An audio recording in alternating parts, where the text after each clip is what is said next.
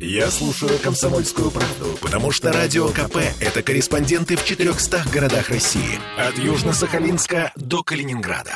Я слушаю «Радио КП» и тебе рекомендую.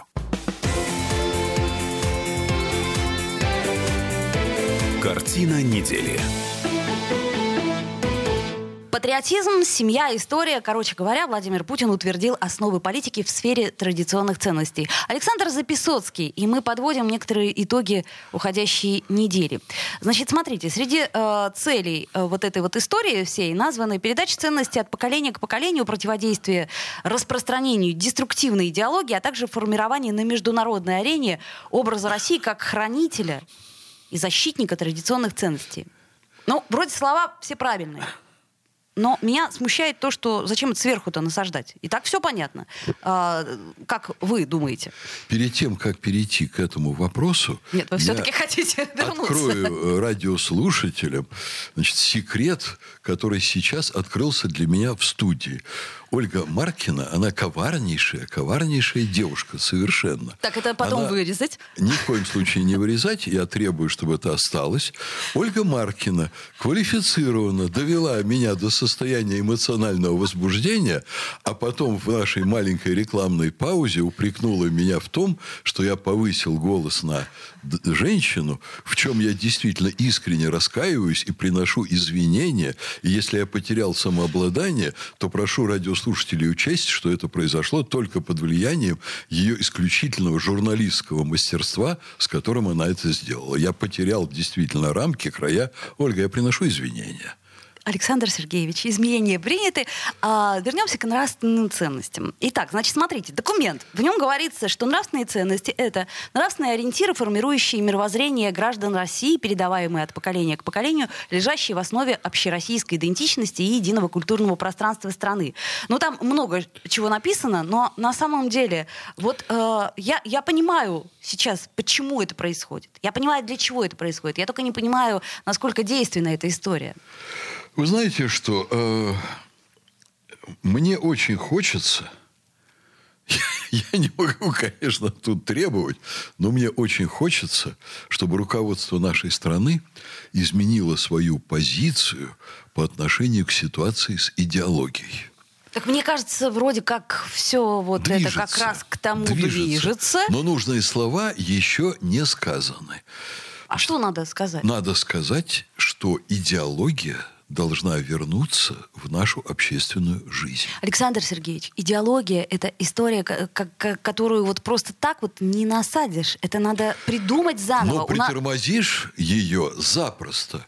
Вот это да. Вот что произошло? Стране внушили, что новая конституция, которая была принята при Борисе Николаевиче Ельцине, она запрещает существование идеологии, которая была бы взята на вооружение государством.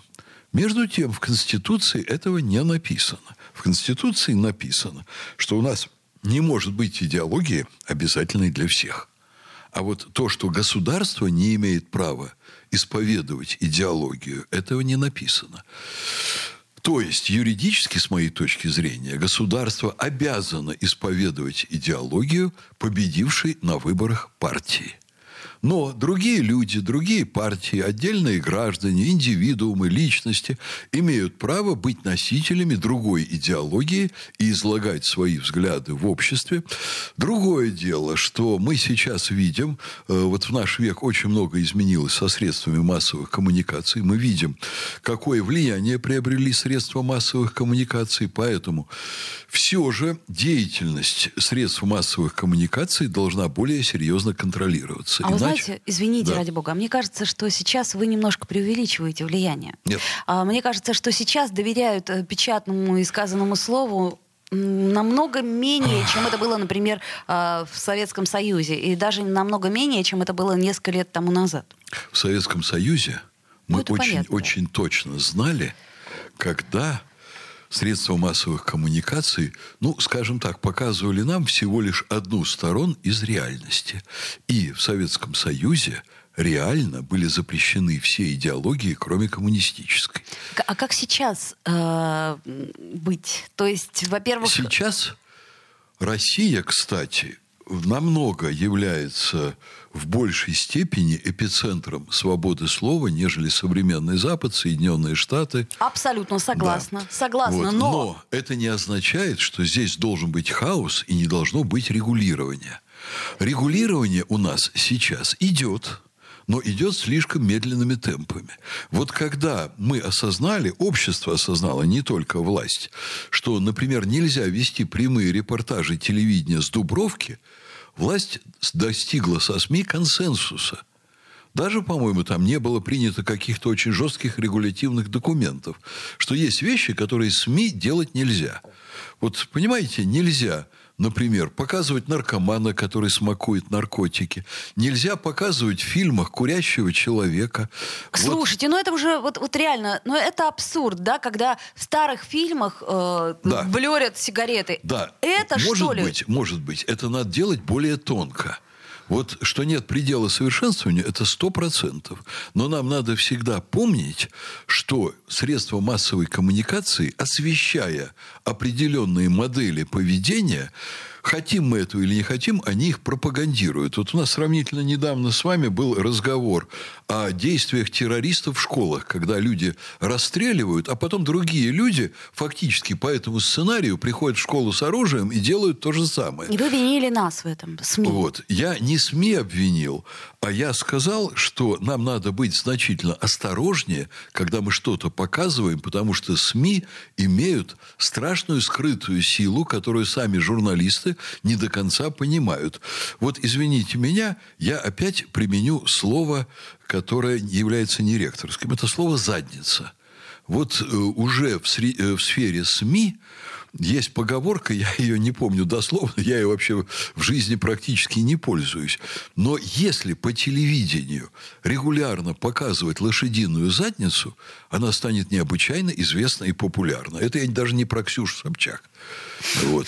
Но телевидение имеет, и СМИ имеют некие свойства неосознанного ни журналистами, ни аудиторией влияния. И СМИ очень часто являются творцами сценариев происходящего. Не знаю, мне все-таки кажется, что вы э, перекладываете слишком большую ответственность, не докладывая ее, например, на культуру, да, которая имеет огромнейшее О, влияние. Оля, я, например, могу пойти, я могу пойти дальше. Я могу, конечно, сказать, что журналисты, им может быть очень много позволено, когда они прекрасно образованы. Вот так, как вы, например, или как Дмитрий Делинский. Вы очень хорошо образованные люди, вы очень много знаете по ряду вопросов. Вы в этих вопросах специально разбираетесь, вы знаете больше, чем академик.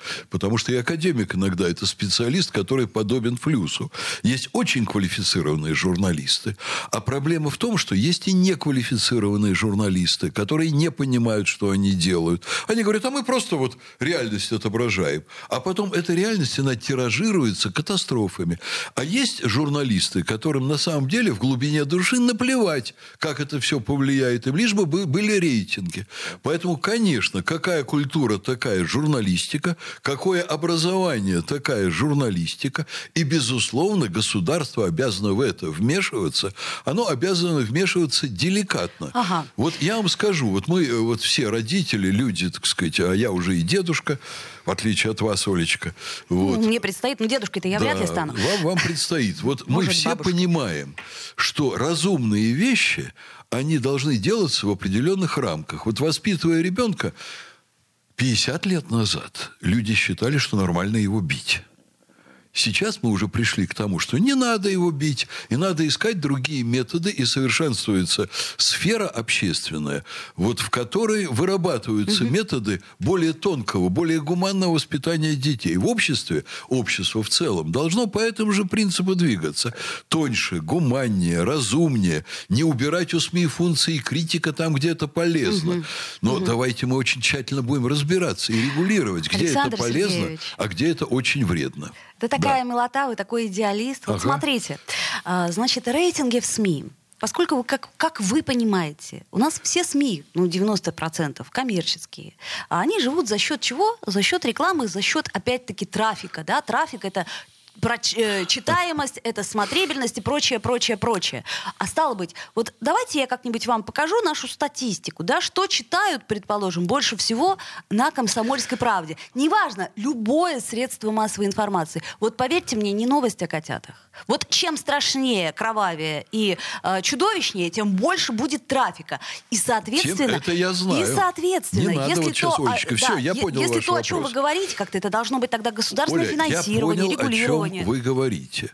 При всем при этом комсомольская правда, понимая, какие у людей есть инстинкты, и что она лучше всего, наверное, в массовом, так сказать, выражении сожрет фотографии расчлененки, изнасилования и так далее, комсомольская правда этого не делает и очень грамотно работает со своей аудиторией, понимая, как привлечь, привлечь внимание, но перес- не переступить через определенные грани. Именно поэтому я много лет сотрудничаю, больше четверти века, в разных формах с комсомольской правдой. Это вот так. Тем не менее, новость об открытии детского дома и новость о том, что нашли э, 20-летней давности э, расчлененный труп, поверьте мне, несравнимы по рейтингу. Ха. Я вам на это отвечу примерно следующее. Что новость про детский дом может выигрывать по рейтингу у новости про убийство, если она будет сделана руками мастера. Не Если- думаю. Будет. Если показать это так, что люди проникнутся, это возьмет за душу, показать ребенка, показать какие-то общечеловеческие вещи очень серьезного полета. Тем не менее, мы в университете, например, каждый год теряем свыше 50 миллионов рублей бюджета, отчисляя двоечников, троечников и тех людей, которых надо отчислить. Мы не жертвуем качеством диплома. Мы не жертвуем принципами. Мы не жертвуем вещами нравственными. В вашем Для- государстве, А? которым вы владеете, все хорошо, а в нашем пока не все. Это Не я Александр владею, коллектив работает. Записоцкий, ректор Да. э, Санкт-Петербургского гуманитарного университета профсоюзов. Наше время подошло к концу. Спасибо, Александр Сергеевич, что были Спасибо милы. вам. Картина недели.